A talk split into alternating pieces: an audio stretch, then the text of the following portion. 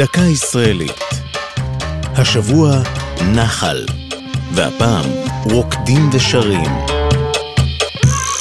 עוד לפני מסלול הכישרונות הצה"לי העכשווי, בלטה בקרב הרכבי הזמר הצבאיים להקה שדאגה לעשות שמח לחיילים, או ליתר דיוק, קרנבל. ראשיתה בימי מלחמת השחרור, אז התוודע הפזמונאי חיים חפר למצביא בצבא סין וללהקת חיילים שליוותה את מסעותיו במדבר. חפר הושפע מהרעיון ופנה בעניין למפקד הפלמ"ח יגאל אלון. כך הוקמה להקת הצ'יזבטרון. עם הקמת צה"ל פורקה הלהקה, ואת דרכה המשיכו הלהקות הצבאיות, ששויכו לפיקודי צה"ל. להקת הנחל הוקמה בראשית נובמבר 1950. בחבריה נמנו אז יוסי בנאי ויונה עטרי, ועל הניהול האומנותי הופקד דובי זלצר, שהלחין לה יותר מ-40 שירים, בהם הלהיט הורה האחזות.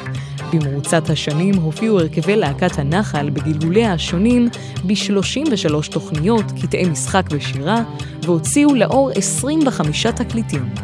שיריה היו לנכסי צאן ברזל ומסמלים את הוואי החברה הישראלית בתחילת ימיה. להקת הנחל שימשה קרש קפיצה לאומנים רבים. הזמר אריק איינשטיין אמר פעם, אין תחליף ללהקת הנחל.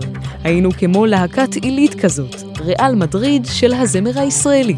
זו הייתה דקה ישראלית על נחל ורוקדים ושרים, כתבה יעל צ'חנובר, ייעוץ הדוקטור טלילה אלירם, עורך ליאור פרידמן.